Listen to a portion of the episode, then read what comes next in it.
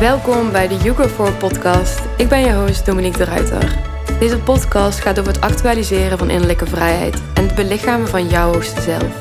En dat doe ik door de combinatie van wetenschap en spirituele lessen. Ik bespreek topics zoals neurowetenschappen, spiritualiteit, holistische gezondheid en persoonlijke ontwikkeling. Deze podcast is voor jou als je een diep verlangen hebt naar innerlijke vrijheid en wil leven vanuit jouw authentieke zijn. Let's begin.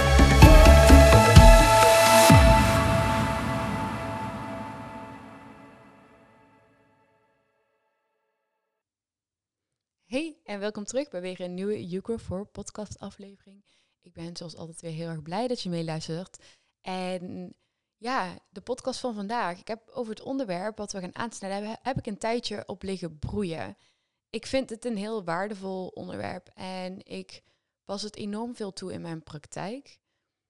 Ik zie in mijn praktijk heel veel vrouwen die al jarenlang dubben met klachten die eigenlijk niet oké zijn. Zie hormonale klachten, zie vermoeidheidsproblemen, um, problemen met concentratie, focus, brain fog, maar ook depressieve gevoelens, uh, slaapproblemen.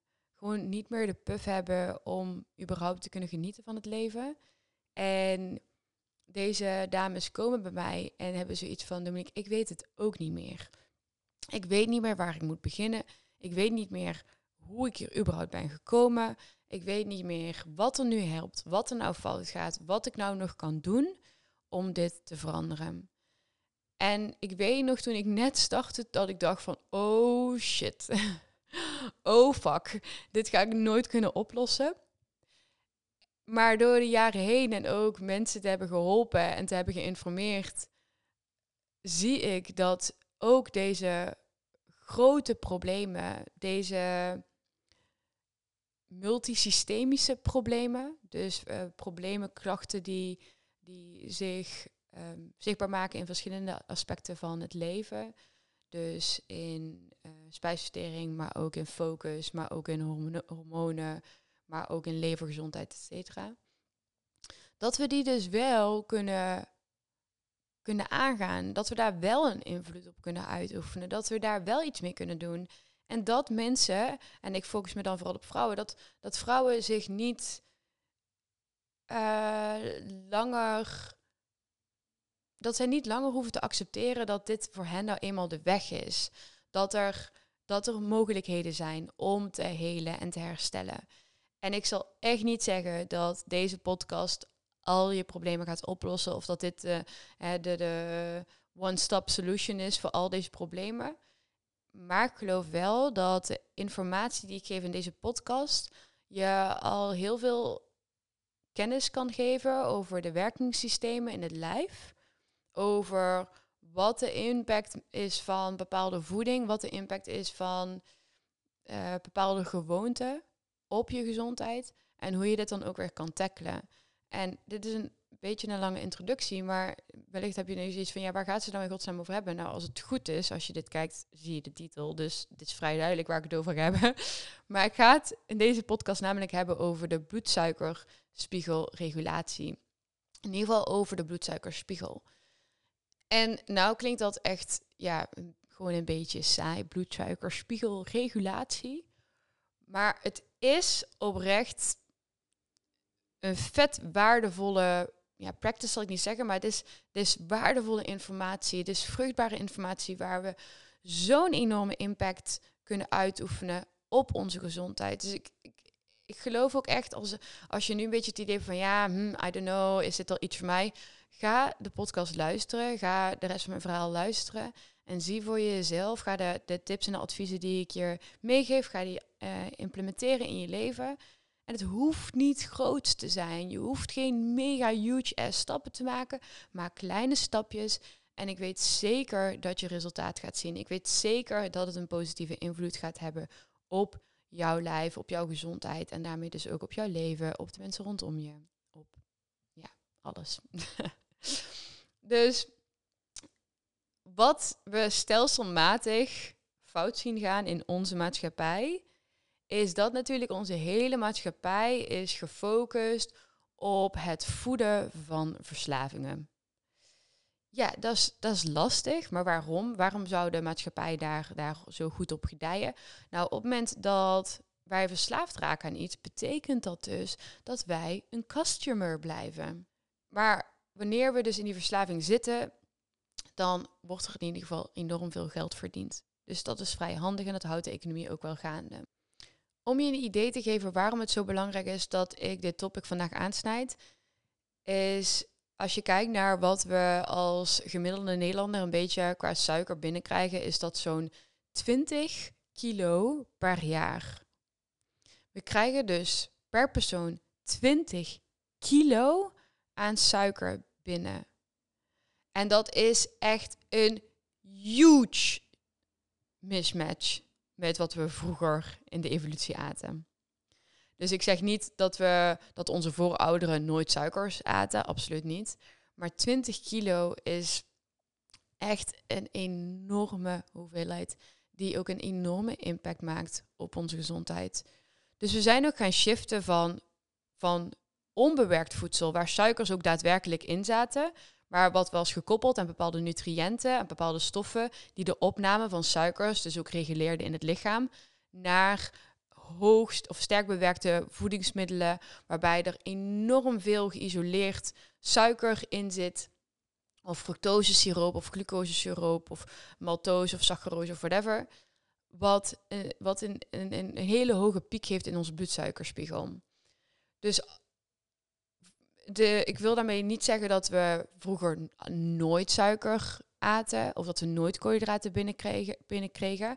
Alleen we zien wel dat de wijze waarop we die suikers binnenkregen, dat dat um, de bloedsuikerspiegel veel minder hoog liet pieken. En dat er ook een veel tragere verstijging was van de bloedsuikerspiegel. Daarnaast aten we in de evolutie ook veel minder frequent, waardoor we ook veel minder vaak die hoge pieken hadden in de bloedsuikerspiegel. En we aten overduidelijk minder suiker.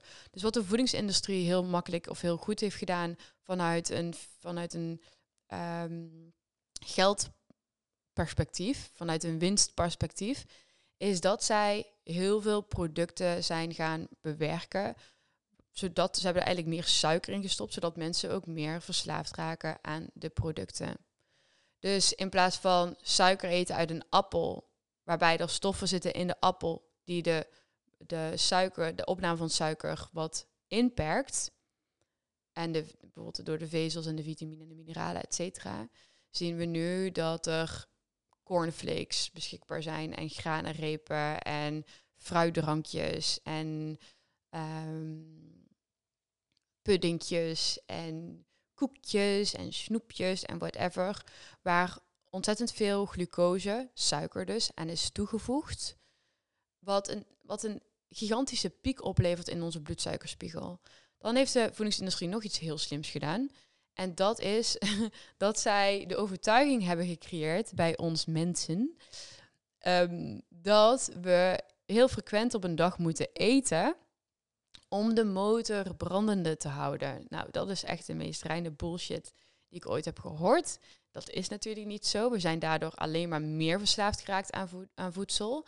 Maar dus natuurlijk ook weer winst. Vanuit winstperspectief is het heel slim. Want als je mensen verslaafd houdt aan het innemen van suikers, dan blijf je natuurlijk ook suikers kopen. Dan blijf je die bewerkte voeding ook kopen. Maar het gaat niet geheel zonder consequenties. Dus het eten van zo ontzettend veel suiker heeft een enorme bijdrage aan de totstandkoming van chronische en moderne aandoeningen. Waarvan suiker een, altijd het, waarvan een hoge inname van suiker altijd het risico vergroot op de totstandkoming van die chronische aandoeningen.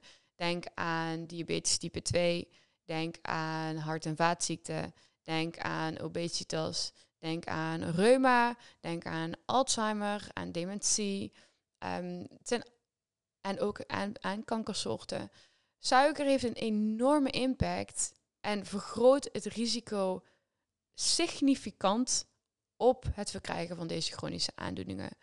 En wetende dat ongeveer, en niet ongeveer, dat, dat meer dan 50% van de Nederlanders op dit moment één of twee of één of meer, uh, meerdere chronische aandoeningen heeft, zien we dus ook dat we echt in de problemen zitten als maatschappij.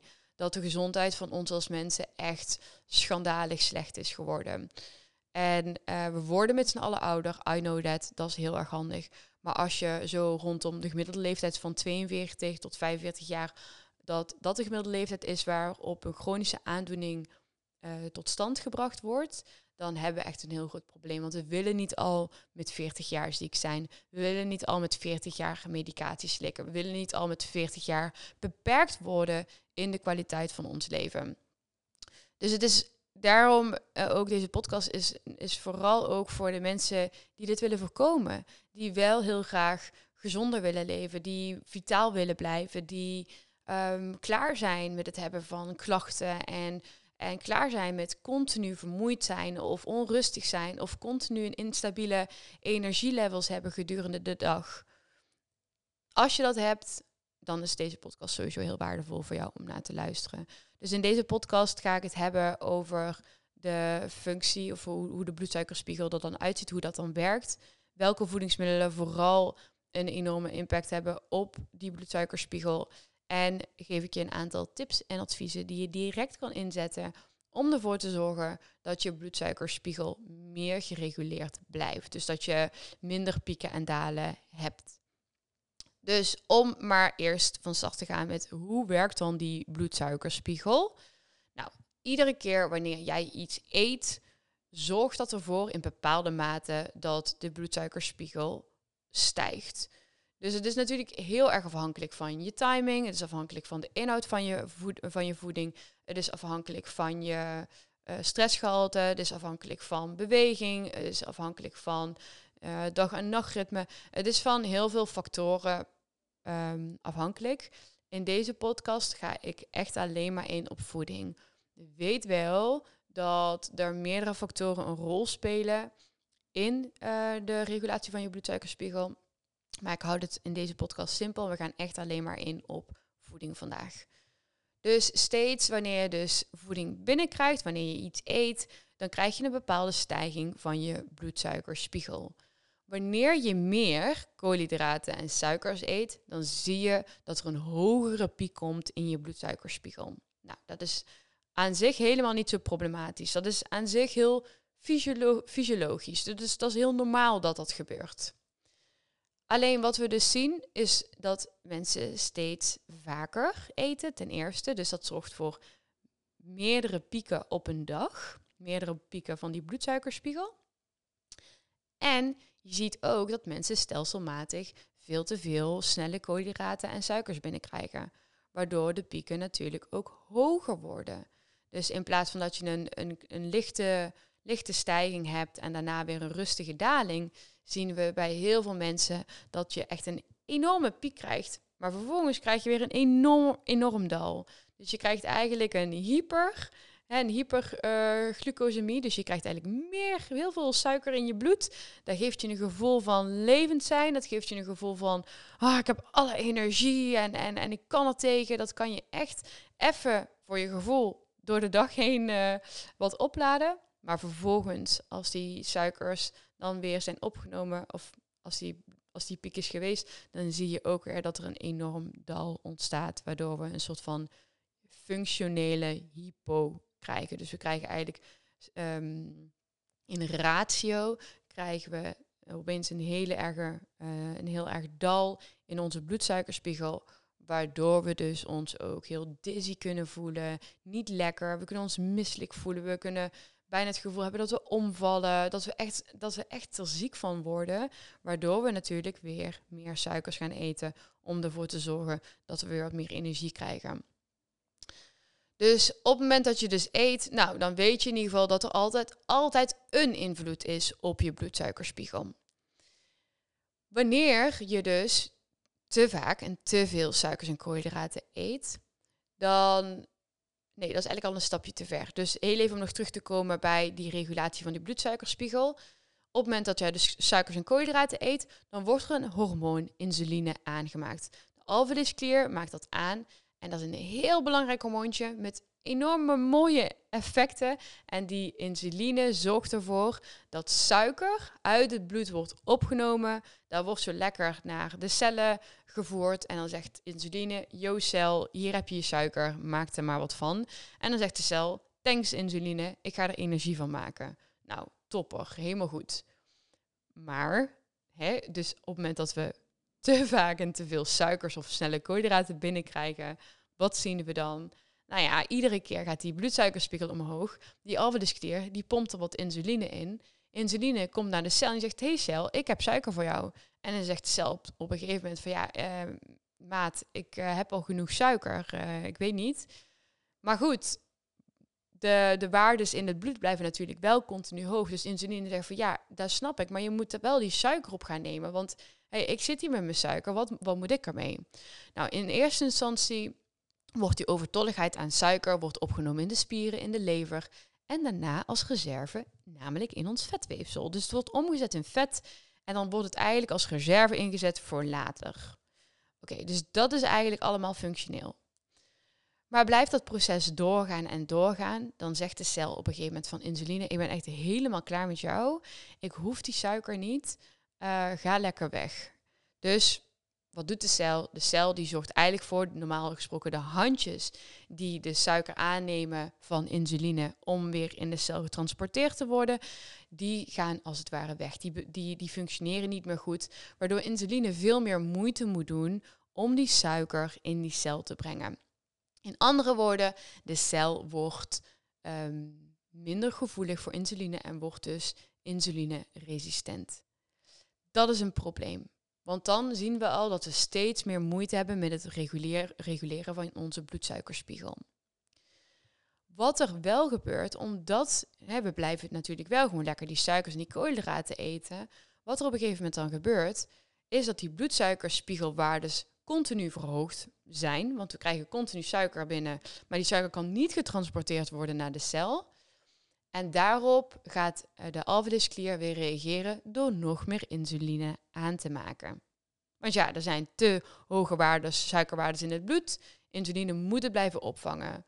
Maar ondertussen, omdat die cel steeds ongevoeliger geworden is voor die insuline en er steeds minder suiker in de cel kan komen, zien we dat iemand geen energie kan produceren. Dus die persoon heeft geen capaciteit meer om energie te maken maar heeft wel continu hoge bloedsuiker uh, of hoge waardes van uh, bloedsuikers, hoge waardes van glucose in het bloed.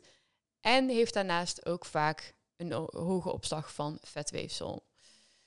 Dat is allemaal wel problematisch, want dat um, zorgt voor een heel scala aan gevolgen die minder positief zijn voor onze gezondheid. Dus insuline blijft eigenlijk een beetje in het bloed rondzwerven, maar insuline wil zichzelf ook graag dienstbaar maken aan het lichaam. Dus insuline gaat op zoek naar andere manieren waarop het zichzelf, ja, waarop het zichzelf dienstbaar kan maken. En insuline is tevens een groei- en herstelhormoon. Dus het is een groeihormoon. En wanneer er een langdurig te veel is aan insuline in het bloed, wat zien we dan? Dan gaat insuline maar gewoon andere klusjes oplossen. Dus het gaat extra huidweefsel maken. Nou ja, daar hebben we helemaal geen, geen reet aan. Maar je kan skin tags gaan krijgen of fratjes krijgen. Uh, het kan wat extra weefsel gaan maken rondom um, de talgklieren. Dus we zien dat mensen eerder acne gaan krijgen. Uh, vrouwen kunnen, kunnen last krijgen van PCOS. Dus waarbij insuline een invloed uitoefent op de blaasjes in de eierstokken. Waardoor ze niet gerijpt uh, worden en daardoor een soort van kiestenvorming ontstaat. Ehm, we zien dat insuline een impact maakt op eventuele prostaatvergroting. Uh, nou, insuline en te veel aan insuline zorgt in ieder geval voor een scala aan problemen. En al die gevolgen van die insuline maakt ook dat we dus weer een vergroot risico hebben op een scala aan gezondheidsklachten. En buiten dat, omdat we natuurlijk niks doen aan die voeding, blijven continu in die dysregulatie, waardoor de, de disbalans hè, in, in allerlei hormonen alleen maar groter en groter en groter wordt. We zien daarbij ook dat iedere keer wanneer we een enorme piek krijgen in de bloedsuikerspiegel, um, uiteindelijk krijgen we dan weer een dal.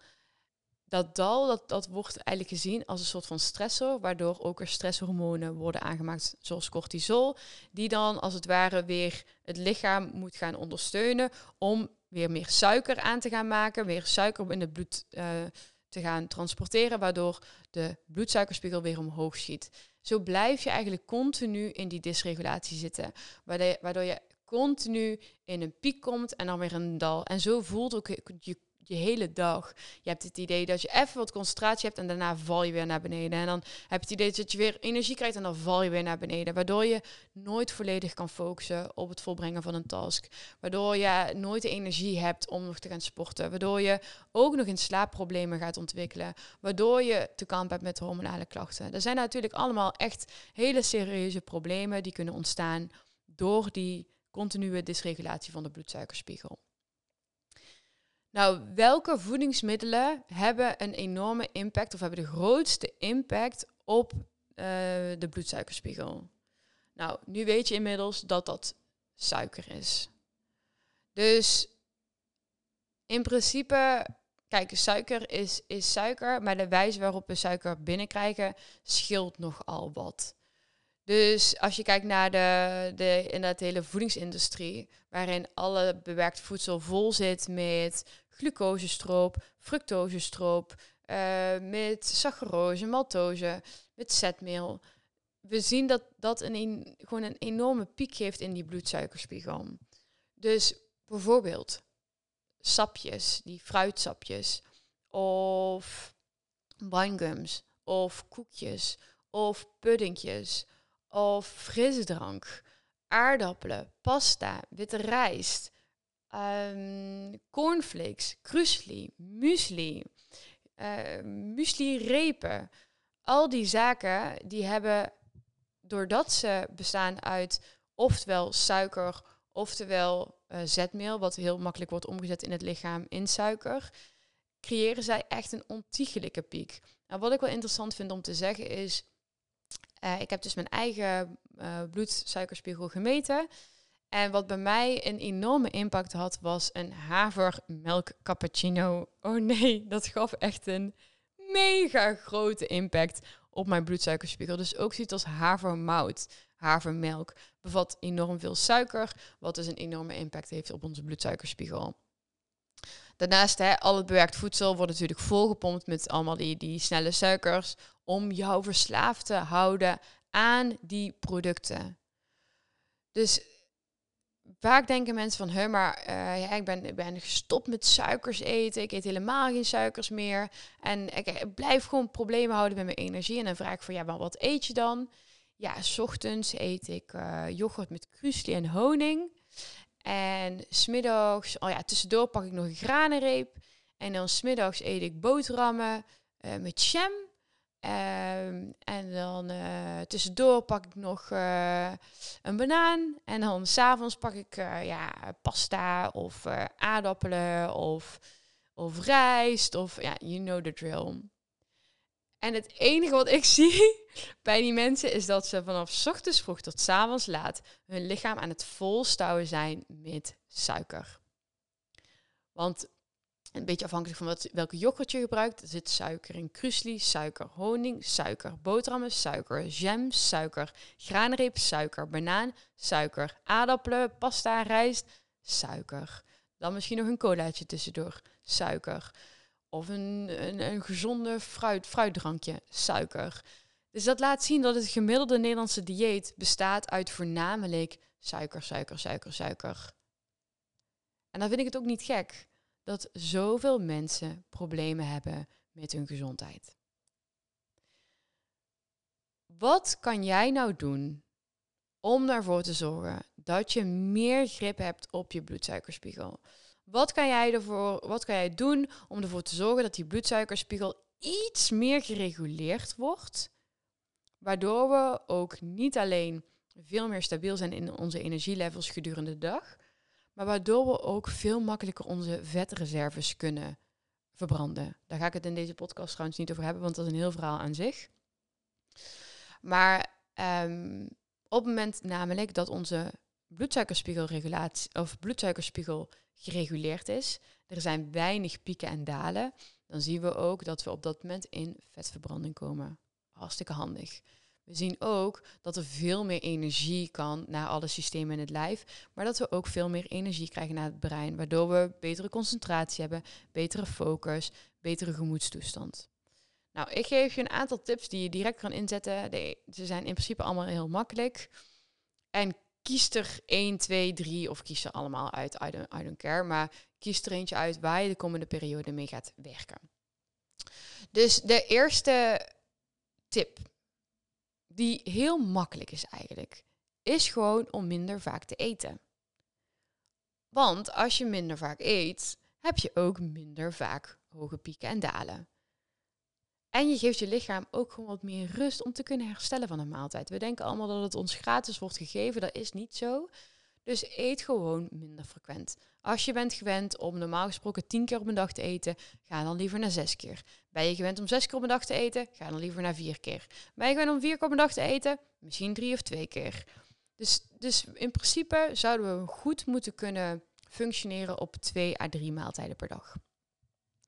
De tweede tip die je kan inzetten is de wijze waarop je je maaltijden organiseert.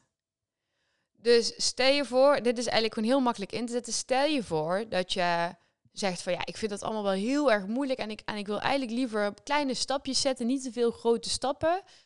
Zorg er dan voor dat je voordat je koolhydraten en suikers eet, altijd iets van vetten of eiwitten of vezels binnenkrijgt. Want die zorgen ervoor dat de opname van suikers anders gebeurt, dat het wordt geremd. En die zorgen er ook voor dat de piek dus van je bloedsuikerspiegel veel meer afzwakt. Dus eet het liefste iets van een eitje van tevoren, of een handje noten, of uh, gooi olijfolie over je eten, of uh, eet iets van zalm, of in ieder geval pak iets met vette eiwitten of vezels.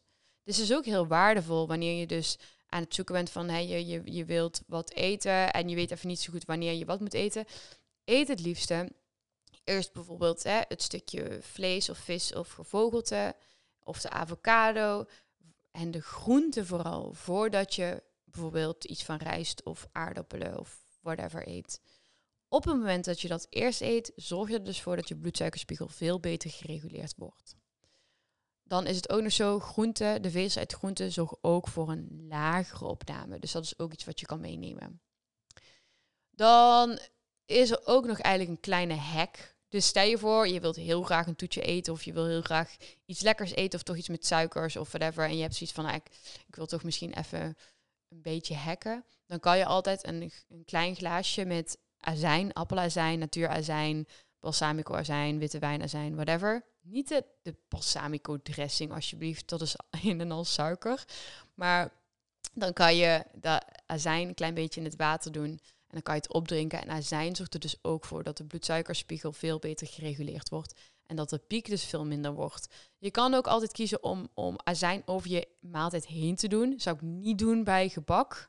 Het smaakt daarna heel vies, maar bijvoorbeeld over je salade of zo kan je altijd de azijn over je salade heen uh, als een dressing heen doen. Maar als je bijvoorbeeld iets zoets gaat eten, zorg er dan voor het liefste om van tevoren wat azijn uh, in te nemen. Dat is echt een hack. En wat kan je dan nog meer doen? Ja, wat een hele mooie is. Hoe maken we onze cellen nou weer meer insulinegevoelig? Hoe zorgen we ervoor dat die cellen, hè, die cel met die, met die energie, dat die weer wat meer zegt van hé hey, insuline, oké, kom maar weer. Weet je, wij kunnen wel werken met elkaar. Wij, wij kunnen wel weer vriendjes worden. Hoe kan je daar nou voor zorgen? Movement. Beweging. Dus voor of nadat je, hè, voor of na je maaltijd, het kan ook allebei, dat is helemaal top. Ga even bewegen. Ga even wat krachtoefeningen doen. Ga, um, ja, wandelen kan ook, maar meestal krachtoefeningen zorgt ervoor dat we die spieren gaan aanspannen. Nou, spieren die zorgen ervoor, of die trekken eigenlijk suiker in de, in de spiercellen, waardoor we dus ook zien dat de cellen meer gevoelig worden voor insuline. Dus bewegen voor of na een maaltijd. En dat zijn alle tips die ik je voor nu ga geven of kan geven. Nou, we hebben natuurlijk altijd meer tips. Dus ik hoop dat je in ieder geval wat hebt geleerd van deze podcast. Ik hoop ook dat het je heeft geprikkeld, dat het je heeft getriggerd om weer aan de slag te gaan met je chocoladeverslaving, met je winegumverslaving, met je dropverslaving of met je bierverslaving, want daar zit natuurlijk ook heel veel suikers in. En dat het je inspireert om ja, weer even wat veranderingen te maken in je leefstijl. Om weer aan de slag te gaan met het reguleren van je bloedsuikerspiegel. En dat je vanuit daar ook weet van oké, dit heeft een impact. Ik kan hierdoor uh, me beter focussen op de dag. Ik kan hierdoor beter slapen. Ik kan hierdoor een, een leukere, leuker persoon worden naar een partner, naar vrienden, vriendinnen, naar ouders, naar kinderen of whatever. Dus ik, nogmaals, ik hoop dat je er heel van hebt gehad. Mocht je vragen hebben, let me know. Oh ja, en voordat ik het vergeet, in mijn praktijk, dit is het laatste wat ik wil zeggen, in mijn praktijk bied ik ook continue suikeranalyses aan, waarbij je een sensor op je arm geplaatst krijgt en op die manier dus voor twee weken lang inzicht krijgt in jouw bloedsuikerspiegelwaarde. En dat is super interessant om te zien, omdat je dan ook echt ziet, oké, wat heeft nou een impact op mijn bloedsuikerspiegel? Wat zijn echt dingen die mijn bloedsuikerspiegel echt in de problemen brengt. En welke voedingsmiddelen of welke interventies hebben juist een hele positieve effect of impact op mijn bloedsuikerspiegelwaarde. Dus mocht je daar interesse in hebben, ik zal een link in de show notes plaatsen waarmee je eventueel een afspraak kan inplannen voor zo'n uh, continue suikeranalyse. Je mag me ook altijd vragen stellen via mijn Instagram, via TikTok of via de mail. En ja, dat is natuurlijk gewoon al helemaal een super mooie mogelijkheid om meer inzicht te krijgen in hoe het met jouw bloedsuikerspiegelwaarde is op dit moment, wat je kan doen en hoe je dus jouw gezondheid nog verder kan optimaliseren. Dus kijk daarvoor heel even in de show notes. Ik wil je heel graag bedanken voor het luisteren naar deze podcast. En mocht je deze podcast nou enorm waardevol vinden, zou ik het heel erg waarderen als je mijn podcast uh, wil reten. Daardoor kunnen steeds meer mensen mijn podcast ook luisteren en kan ik de informatie met steeds meer vrouwen en mensen en ja, mensen delen. Zo, dus als je dat zou willen doen, zou ik dat echt heel erg waarderen. En ik zie je heel graag terug in de volgende podcastaflevering.